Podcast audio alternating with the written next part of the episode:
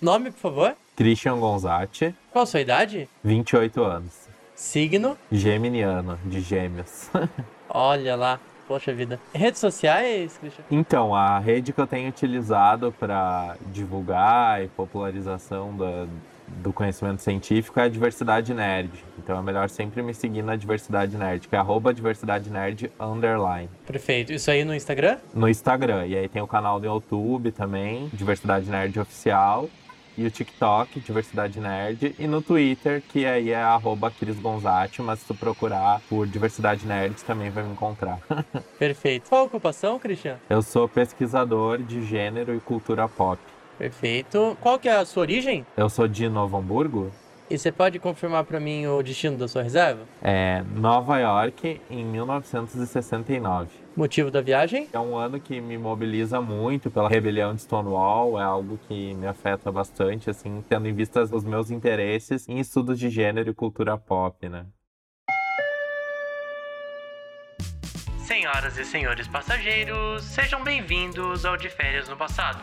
Lembramos que esse é um podcast de turismo que usa da história para imaginar como seria passar uma semana em épocas anteriores à nossa. Meu nome é Renato Navas, hoje serei o seu guia temporal e desejo a todos uma ótima viagem.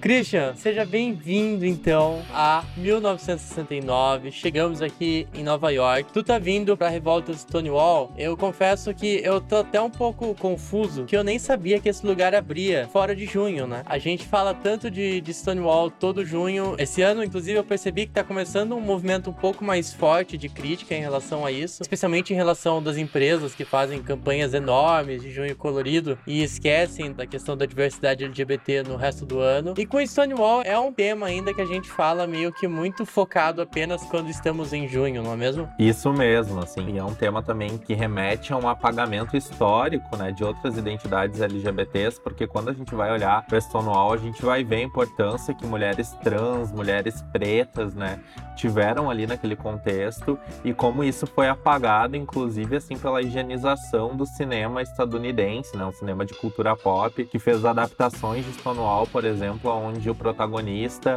é um homem branco, cisgênero, gay. E, e apagou, assim, a importância dessas mulheres trans, de drag queens naquele contexto. Total. Bom, Christian, uma coisa muito importante que eu gosto de começar sempre nossas viagens por ela é introduzindo ao nosso viajante clandestino, como eu chamo, né, as pessoas que ouvem esse podcast, com que roupa que nós estamos vestidos neste momento. Com que roupas que você veio para Nova York em 1969 para ir pro Stonewall. Você vai apostar em uma coisa mais normativa ou você vai, já que a gente já vai pra uma revolta mesmo, já vamos quebrar aquela lei de três peças do mesmo gênero? Legal de citar, né? É importante a gente contextualizar que tinha essa regra. Se tivesse três peças diferentes do que consideravam o teu gênero, né? Tu era levado pro, pro camburão. Mas eu, nesse contexto, assim, acho que eu vou fazer a linha mais Michel Foucault, até pela moda desse contexto histórico, né? Eu gosto de me imaginar como um pesquisador, né? De que também estaria ali para como pesquisador é ativista, né? De cultura pop, questões de gênero. E aí eu acho que eu estaria com uma camiseta preta, de gola alta, uma jaqueta jeans e uma calça jeans. Boa, eu fui pesquisar. E é engraçado, porque. É engraçado não, na verdade é bem triste, né? Porque quando eu tava pensando nessa parte de vestuário pra sim, uma revolta tal qual a do Stonewall, nas duas, uma. Ou você escolhe uma coisa totalmente, né, como eu falei, disruptiva, assim, de ai, azar, eu vou de total queer. Ou então você tinha que se esconder, entendeu? Em tons beges, em, sabe, e naquela coisa bem. Pra quem assiste, assistiu, enfim, Brooklyn Nine-Nine, bem Charles Boyle, assim, sabe? Que é uma coisa sem graça, sabe? Marrom com bege, escondidinho. E, e isso é interessante a gente já começar levantando até, né? Falando de questão LGBT, de como que a roupa muitas vezes mostra isso, né? E, e aqui a gente tá sempre falando de roupa e da importância que ela tem, né? No contexto de todas as viagens e aqui não, não seria diferente. Ô Christian, mas me responde uma coisa agora. O que que te atrai? Por que de você vir pra Stonewall em 69? Eu acho que Stonewall é um marco muito importante, mas para além de Stonewall, eu gosto muito do ano de 1969 por vários motivos, né, que estão relacionados tanto a essa rebelião, mas também pelo meu interesse em cultura pop, nessa cultura midiática. Porque 1969 é um ano em que a gente vai ter o, o caso, né, de Tate LaBianca, do Charles Mason. Uh, a gente tem o filme com a Margot Robbie, que é uma atriz que eu adoro, né, que interpreta Sharon Tate, inclusive, nesse filme. A gente tem o, o último show dos Beatles nesse ano. Então ele tem toda, assim, a estreia de Scooby-Doo. Então ele tem toda uma aura, né, pop e que aí se materializa também em Stonewall, que está muito articulado à cultura pop, né? Todos esses, esses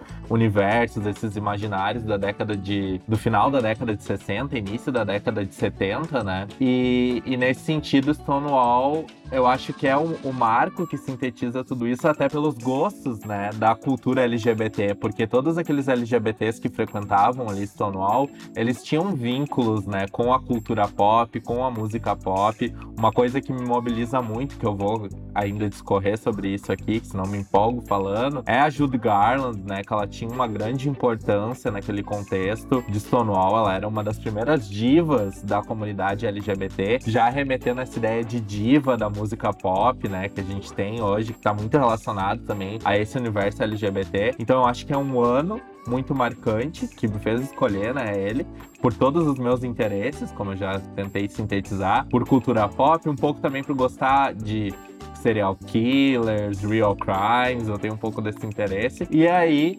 por, né, obviamente, Stonewall, que é essa marca mais importante de 69 na minha leitura, né, como ativista e teórico LGBT.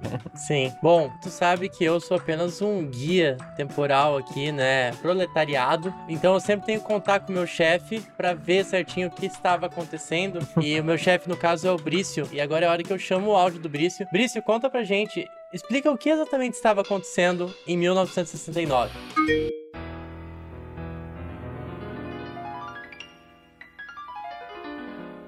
Fala Renato, beleza? Sou eu aqui de novo, o Brício. Pois é, cara, 1969 é o marco final de uma das décadas mais impactantes no que tange direitos civis, lutas sociais e ativismos políticos no século XX. As rebeliões ou revoltas, manifestações, Stonewall, é uma dessas marcas que permanecem e ecoam até hoje, principalmente por dar relevância a um grupo social extremamente marginalizado durante todo o século XX, que é a comunidade LGBT. Há anos que a população LGBT era destratada, até durante o pós-guerra foram colocados como um grupo que oferecia risco segurança nacional, junto com comunistas, anarquistas e também negros que lutavam pelos direitos civis. Você acredita que durante toda a década de 50 ali, cara, a comunidade LGBT foi até mesmo alvo de supervisão e investigação da FBI? Cara, muito doido, né? Então, como a toda opressão existe uma resistência, tem indivíduos e grupos dentro da comunidade LGBT na década de 60, já na década de 50, na verdade, dispostos a lutar para ocupar espaços de relevância e colocar os direitos dessa comunidade comunidade em pauta, né? Uma delas é a Matachine Society, que lutava desde 1952 e atuou inclusive após os eventos de Stonewall, junto com outras que organizações que nasceram depois o evento, e a Daughters of Billets, que era uma organização que lutava em prol dos direitos, mas mais voltado para os direitos e a comunidade de mulheres lésbicas. E também tem a One Inc, que é o primeiro periódico voltado para a comunidade LGBT nos Estados Unidos. Então já se havia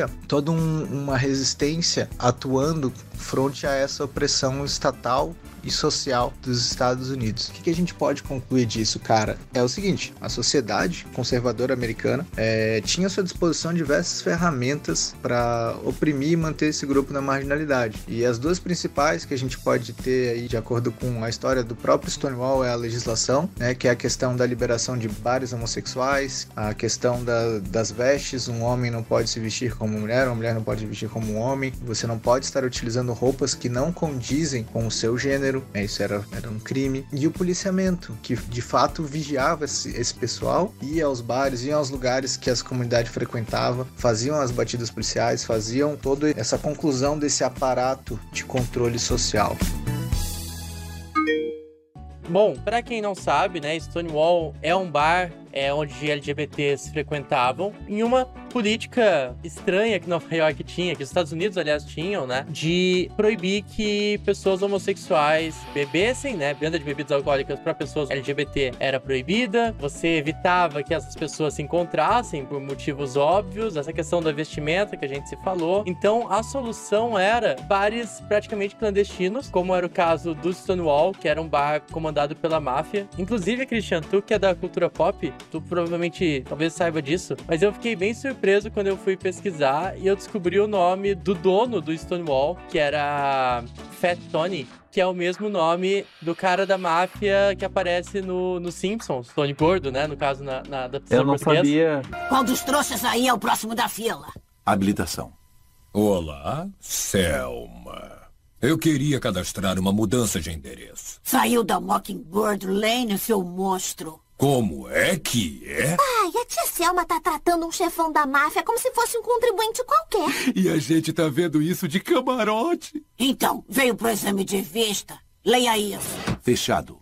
Panorama geral era esse. Tipo, você tinha bares é, comandados pela máfia que pagavam, enfim, propina pra polícia não fechar e vendiam bebidas, permitiam que homossexuais ficassem lá dentro. Há condições bizarras, assim, né? Tem relatos do quão sujo e caro costumavam ser esses bares, mas é o que tinha. E na madrugada ali, é, pra 28 de junho, a polícia faz uma batida surpresa em Stonewall. Aparentemente, essa batida não seria nem por questão de homossexuais, mas por questão sanitária. E aí chegou lá, cheio de viado lá dentro, resolveram fazer o que sempre faziam, juntar todo mundo pra prender, enfim. E nessa oportunidade em especial, aconteceu de as pessoas resolverem se revoltar contra a polícia e não deixar prender, enfim. E aí começou uma algazarra. Aí, Cris, eu queria que você me respondesse uma coisa. É, você, como presente nesse Stonewall, você falou que você estava como pesquisador, né? Mas enfim, não sei, no momento da revolta, quem é você em Stonewall? Uma vibe BuzzFeed, assim. Você é a pessoa que fica gritando e, e agitando a galera? Você é o que só ficou de canto ali assistindo?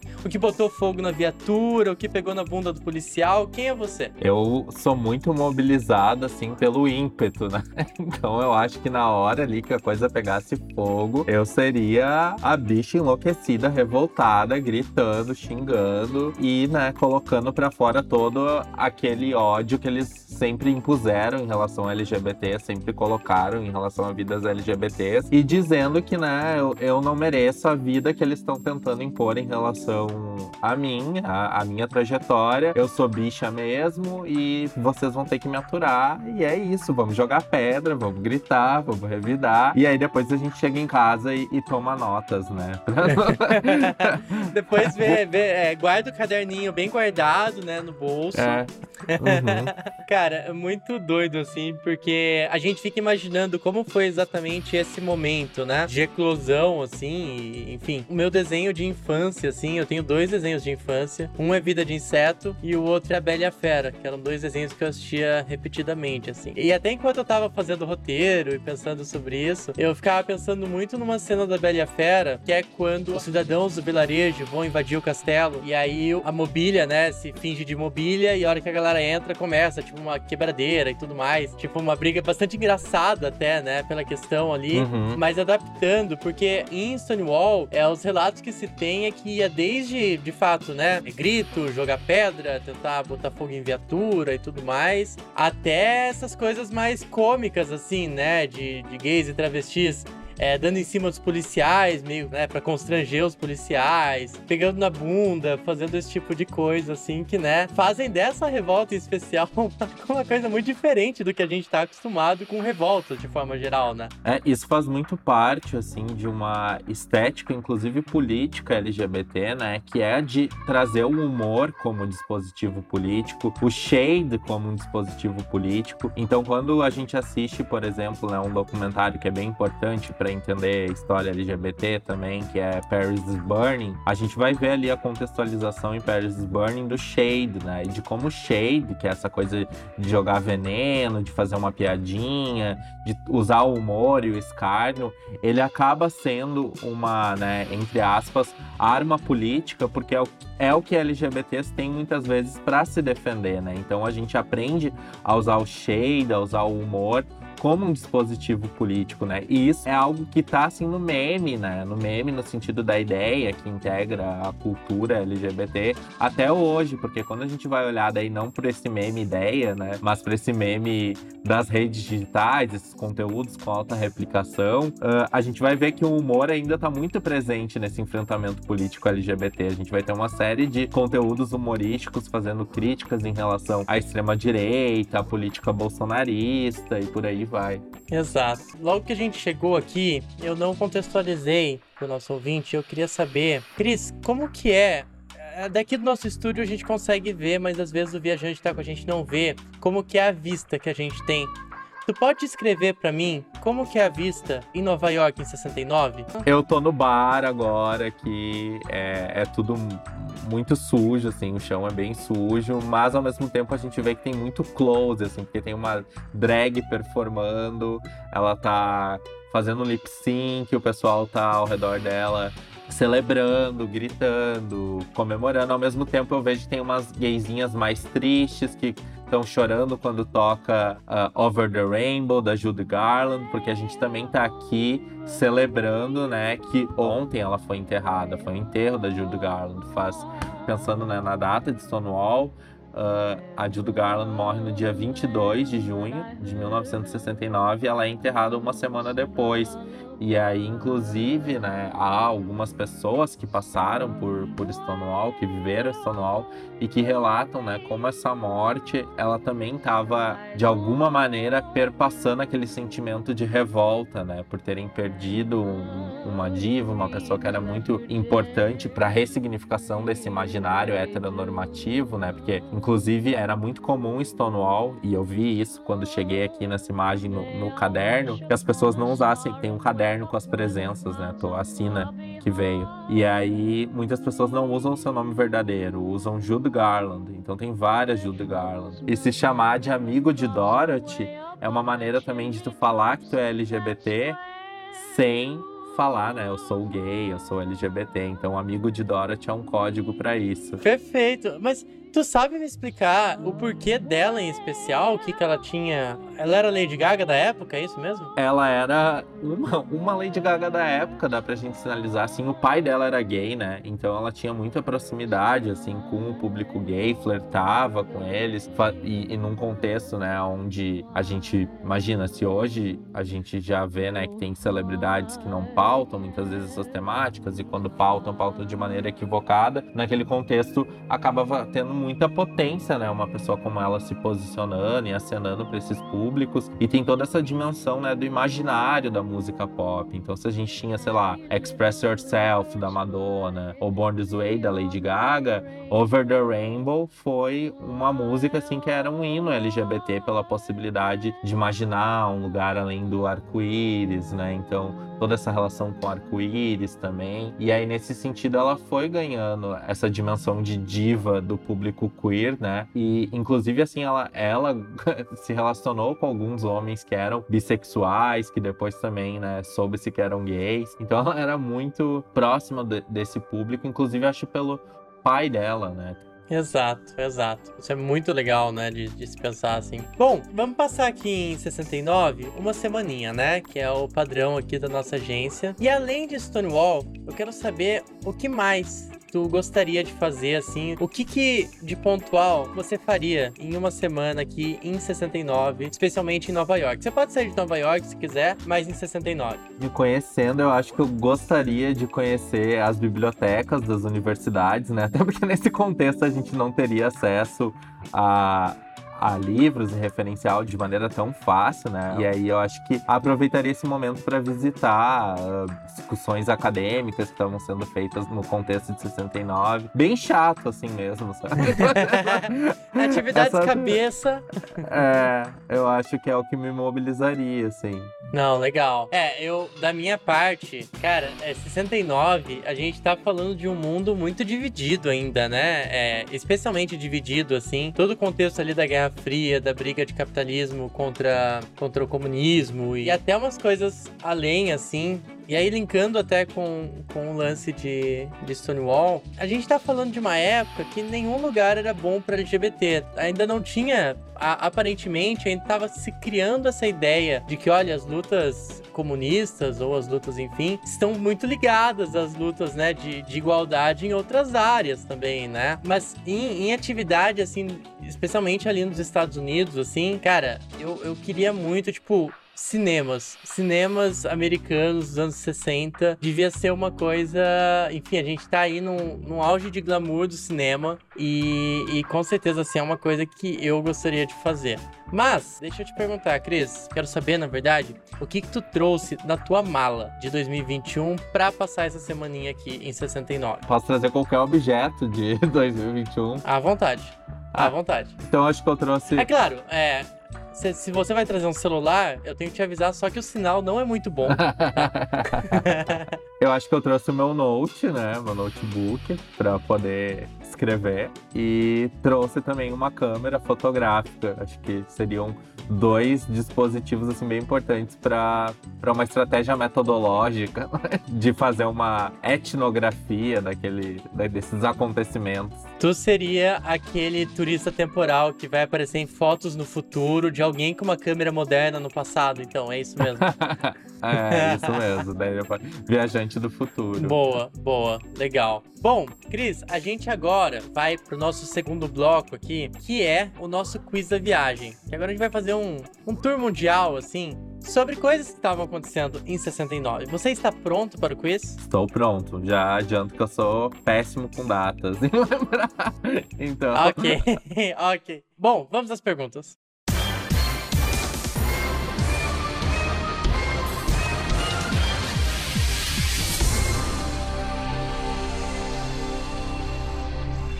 Pergunta de número 1. Um. Como sabemos, é, em 69, mais especificamente no dia 11 de julho de 69, foi ao ar a missão Apollo 11, que né, tinha como objetivo levar o homem à Lua. Quanto tempo demorou a operação Apollo 11? Alternativa A, 3 dias. Alternativa B, 8 dias. Alternativa C, 16 dias. Ou alternativa D, 80 dias. Meu Deus. Minha deusa. Não faço ideia, mas eu vou chutar 16 dias, eu acho. 16 dias? Você está certo disso? É, eu acho que sim. Errada a resposta, Cris. É 80? Não, foram apenas 8 dias. Ah, A lua é rapidinho, é bate e volta, entendeu? É, Porto Alegre e Novo Hamburgo, assim. É, exatamente.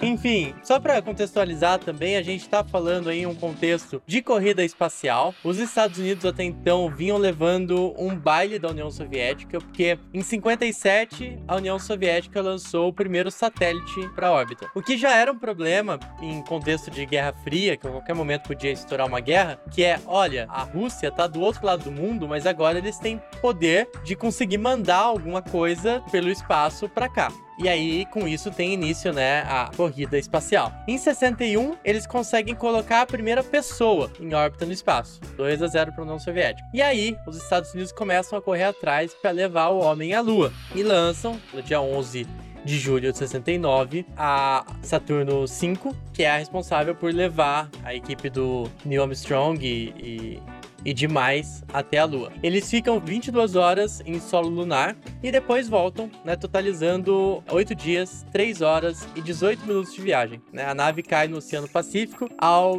meio-dia e 50 do dia 24 de julho. Enfim, mas calma que você acha que você ainda vai, vai conseguir virar, que a pergunta 2 agora é a minha decepção dessas perguntas, é a primeira vez que eu erro feio na escolha de perguntas desse quiz. Vamos lá, pergunta número 2.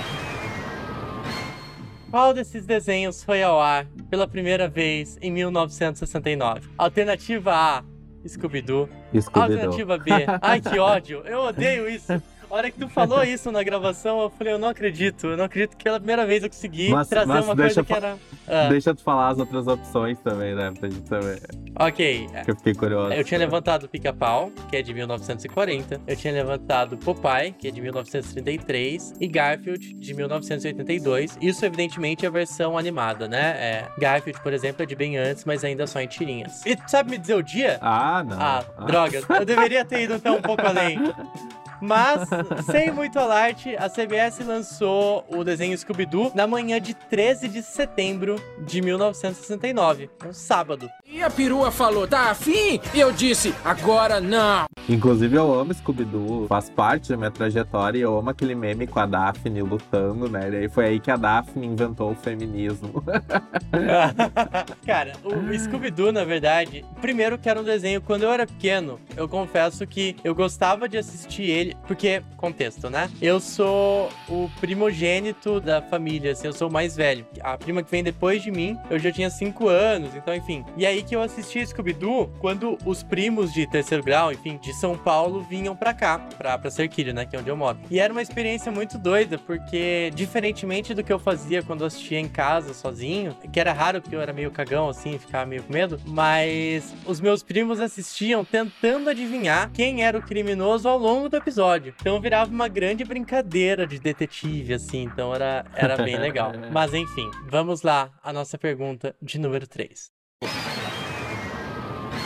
No dia 4 de novembro de 1969, morreu Carlos Marighella, que, para quem não conhece, é um dos maiores nomes da história desse país, diga-se de passagem, e em especial da luta armada contra a ditadura. O Carlos Marighella criou o grupo armado Ação Libertadora Nacional, né? Que a gente vai falar um pouquinho dele depois. Eu quero saber em que ano que ele criou a Ação Libertadora Nacional, a ALN. Alternativa A, 1965. Alternativa B, 1966. Alternativa C, 1967. Ou alternativa D, 1968. Eu, como eu disse, eu sou péssimo com datas, então eu vou chutar 65. 65. Errada a resposta. Imaginei. Não, não é. Bom, esse aqui tava, tava meio difícil, que também as datas estão bem próximas, né? O que, que rola? Em 64, a gente teve o início aí da ditadura militar no Brasil. Nesse período, acontece um monte de coisa. Eu espero muito que a gente volte em, em alguma viagem, inclusive, para falar sobre, sobre esse momento da ditadura, que eu acho importante, inclusive, de, de ser ressuscitado, por pior que tenha sido. Mas o Marighella tinha se alistado ao Partido Comunista, é expulso do partido em 67 e em 68 cria esse grupo armado, a Ação Libertadora Nacional, que vai ficar famosa pelo, porque eles, pelo que eles vão fazer no ano seguinte, em 69 também, que é o sequestro do embaixador norte-americano Charles Elbrick, que, enfim, uma coisa meio única na nossa história do país. E é bem interessante, eu queria só fazer um pin aqui na questão do Marighella. Em 4 de novembro de 69, ele morre em uma tocaia. Aí existem, é, ah, falam que ele estava armado e tal, mas aparentemente ele não estava. Ele, dentro do carro, ele tentou se abaixar para tomar o, o cianureto, para morrer, para não,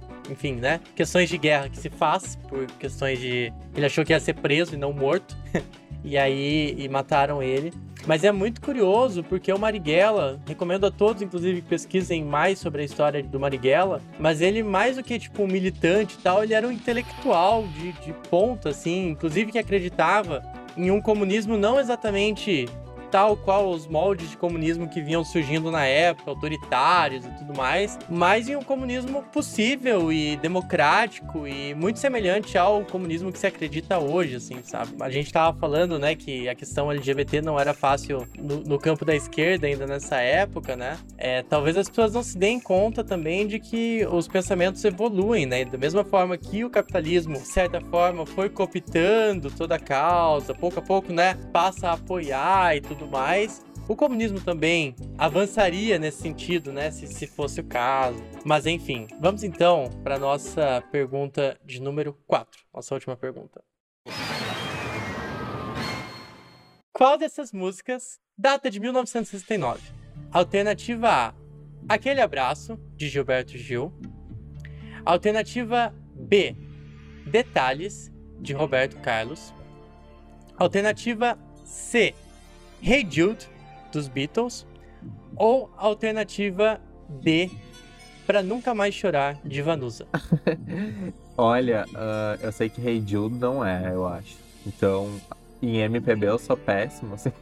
Inclusive é uma vergonha, né? Totalmente colonizado, assim. Um pesquisador de estudos queer no contexto latino-americano, totalmente colonizado. Mas eu vou chutar, vai a... Alternativa A, aquele abraço? É.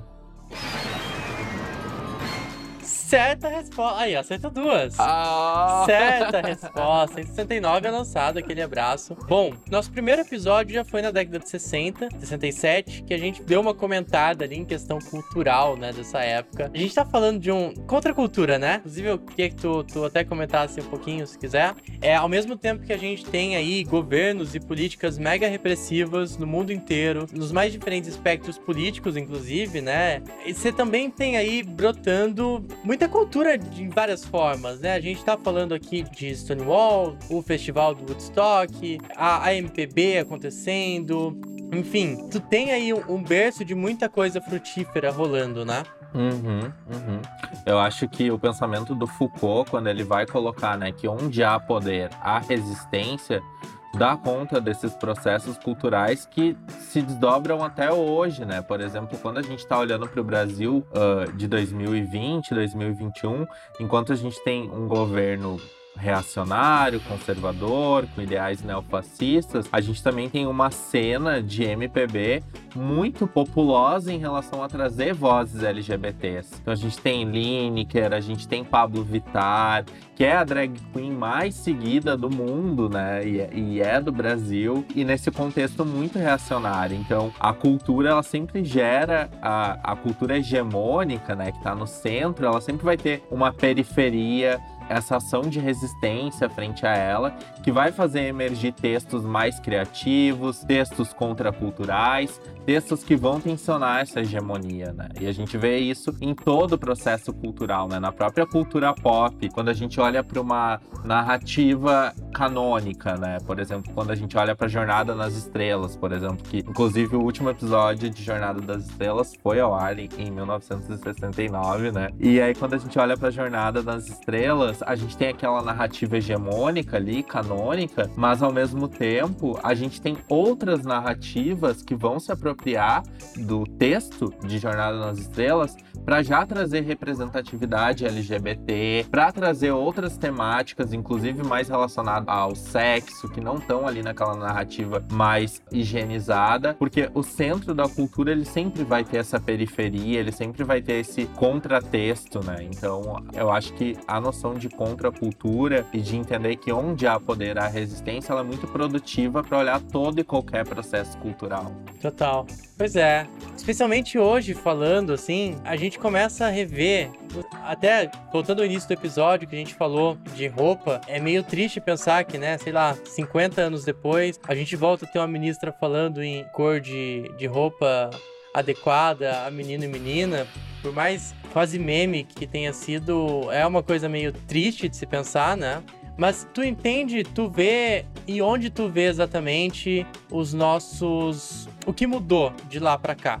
Os avanços, no caso. Eu acho que a gente tem avanço, assim, que tá muito relacionado, né, ao que essas pessoas já começaram, antes disso, inclusive, né, a reivindicar, a levantar a voz. Então, se hoje a gente vê, inclusive, um movimento, né, que é muito passível de crítica, inclusive nesse capitalismo, assim, de trazer representações LGBTs, das empresas estarem se envolvendo com essa temática, de a gente ter algumas, alguns trabalhos em organizações relacionados à diversidade, ao empregador habilidade trans. Não é porque essas empresas ou a indústria cultural, né, se tornou boazinha de uma hora para outra, porque muita gente deu a vida, né, para que essas coisas elas fossem se modificando, mas o que a gente consegue ver é que nesse sistema, né, conforme as coisas ainda estão, falta muito ainda, né, pra gente conseguir, por exemplo, fazer com que em determinados contextos uma mulher trans que não tem passabilidade cis, ou um homem gay que tá usando uma roupa que a pessoa vai entender que não é adequada àquele gênero, que tá performando mais feminilidade, essa pessoa não seja espancada na rua, não seja violentada, não seja queimada. Então a gente ainda precisa de muito enfrentamento, né? E eu acho que o conhecimento, ele é, ele é um importante uh, recurso para a gente traçar esse enfrentamento, né? Para a gente desenvolver esse enfrentamento. Então, por isso eu valorizo muito, assim, uh, espaços no, nos quais a gente pode trazer essa perspectiva mais crítica, inclusive nesse âmbito, né, da cultura digital, que vem sendo muito cooptado por essas forças neoconservadoras, neofascistas, enfim, como a pessoa escolher chamar, né? Que, que são grupos que souberam usar muito bem essas plataformas para se articular, para atacar grupos LGBTs, grupos feministas. E aí eu acho que a gente precisa também fazer esse movimento agora de resposta, né? E, e saber uh, ocupar essas plataformas que não estão isentas de problemas, muito pelo contrário, né? Elas têm muitas problemáticas, mas tensionar isso e conseguir, né? gerar ainda algum nível de transformação nas problemáticas que a gente ainda tem. Bom, estamos encerrando então já nossa viagem, já nos encaminhando para voltar. Eu quero saber, antes da gente voltar, duas coisas. A primeira, o que, que você vai levar para 2021 de souvenir, uma lembrancinha da viagem. Um Steve em 69, lembrei-me de você. O que, que você vai levar de lembrancinha? Bom, para além do artigo que eu já comecei aqui para publicar, escrever, okay. vou levar também, eu acho que uma pedra das que foram jogadas contra os policiais. Interessante, interessante. Eu tava pensando em roubar um copo do Stonewall, que enfim. Ah, legal. É, né, eu acho que seria um baita souvenir também. E deixa eu perguntar, vocês, quando a gente vai viajar, uma pergunta muito frequente que a gente se faz é se a gente moraria no lugar, né? Você ficaria aqui em 69, em Nova York? Não, porque eu detesto os Estados Unidos. é só viagem mesmo, bate e volta, é entendeu? Vem, é passa viagem. e volta. Boa, é, boa. Só para evento acadêmico, assim. Não, muito bem, muito bem resolvido. Até porque, né, vai que eu preciso de algum tratamento médico. exato, exato. Não, vale lembrar que o primeiro transplante de coração mesmo acabou de acontecer e meio que deu ruim. O cara viveu uma semana, sabe? Então, quer dizer, é realmente uma, uma boa ideia. Quem quiser saber mais, nosso episódio de 67, a gente fala sobre isso. Mas é, realmente, né? Qualquer época. Inclusive, esse é um, é um insight que eu sempre sempre tenho quando eu trago a questão de, de LGBT aqui para nossa agência. Para gente é muito complicado falar de ficar em qualquer época um dia atrás de hoje, né? Todo dia é um pouco menos pior do que já foi, um pouco mais. A gente tá um passinho ainda que lento à frente, né, do, do dia anterior, assim, questão de, ah, desde preconceito até questões mais práticas mesmo, né? Estados Unidos, por exemplo, a gente tá falando aí de políticas que são extremamente homofóbicas ao ponto de, ah, tem estados que tu tem pena de morte pra homossexualidade, sabe? Então, é realmente seria complicado, né? E até 2003, né, até era crime ser LGBT em 14 estados estadunidenses. Então, tipo. Gente, 2003. É algo recente. No, no país da liberdade. É. né? Ai, ai. Pois é. Cris, estamos voltando então. Quero saber como foi sua viagem, suas considerações finais. Alguma coisa que quer falar? Alguma coisa que você queria falar e não falou? O momento é agora. Eu acho que o que eu queria falar eu consegui ali trazer da Judo Garland, que era algo que me mobiliza bastante, assim. Ao olhar para Stonewall, foi algo que inclusive eu trouxe na minha dissertação de mestrado, né? Quando eu estudei a relação entre cultura pop, LGBTs, a partir do jornalismo. Então foi um acontecimento que também mobilizou sentido sobre cultura pop. Eu acho que para além disso, né, o que fica de mensagem é sempre reconhecer essas conquistas, né, de pessoas que vieram antes da gente, que deram a sua vida para que a gente pudesse gozar de algum direito hoje na contemporaneidade, assim. E aí nesse sentido, né, entender que é muito importante que a gente não seja LGBT só pra dar close e, e, e, viver os privilégios que a gente tem como homem gay, branco, cisgênero, né? Uh, e utilize. Tá ouvindo, Eduardo Leite? Exato. E que a gente utilize esses privilégios para fazer algo realmente em relação à comunidade LGBT, para ajudar no combate à transfobia, para tensionar o governo em relação ao desenvolvimento de políticas públicas, que inclusive o Eduardo Leite né, não tem nenhuma política pública para LGBT, nem foi pauta do plano de governo dele do estado, e aí agora é muito fácil, né? Sair do armário e, e dar o close da ah, agora é representatividade. Não, não é bem assim que a, que a banda toca, né? A gente precisa realmente de ação concreta, porque o pessoal como as feministas já falavam a partir de 1969, inclusive, né, o pessoal é político. Então a gente precisa olhar para essa nossa pessoalidade para desenvolver o enfrentamento dessas lógicas ainda muito machistas, racistas, LGBTfóbicas que a gente tem na cultura ocidental, né? Pois é, é, da minha parte é sempre muito legal falar da história do movimento LGBT de forma geral, né? Pretendemos aí, inclusive, muito em breve voltar um pouco mais ainda para o início do século XX ali, onde a gente já tem, quando no episódio que a gente deu uma pequena pincelada em Stonewall, que foi o de 84, também em Nova York, eu comentei que a gente tem uma questão que os americanos americanos meio que cooptam, né, as, as pautas sociais, assim. Então, ah, o movimento LGBT, Stonewall, Estados Unidos. Movimento feminista, Estados Unidos. Movimento negro, Estados Unidos. E, bom, tava rolando no resto do mundo. Cada país tem a sua própria história desses movimentos individualmente de forma coletiva também. Então, a gente pretende, né, falar deles, mas voltar para Stonewall e a importância que esse movimento tem como eu até brinquei aquela hora, né? De, de enfim, ser uma, uma revolta diferente, uma revolta bem aos moldes, divertidos, até onde é possível ser divertido, uma revolta que só mesmo a gente como LGBT poderia ter, eles, né? No caso, poderiam ter, ter feito. E sobretudo da forma como ela foi coletiva também, né? Tu tinha, nessa época, é importante colocar que tu tinha bares também que eram exclusivamente gays ou exclusivamente lésbicos. E nesse caso em especial, tu tem ali figuras importantes importantes, figuras trans importantes, figuras gays, figuras lésbicas, meio que junto, assim, né? Então é, é sempre muito legal. Mas enfim, essa foi a nossa viagem de hoje. A de férias no passado agradece a sua preferência. Muito obrigado, Cris, por viajar com a gente. E na nossa próxima viagem. Ah, e é isso, né, amiga? A gente saiu da boate Veio pro after, tamo pencas colocada. Topando.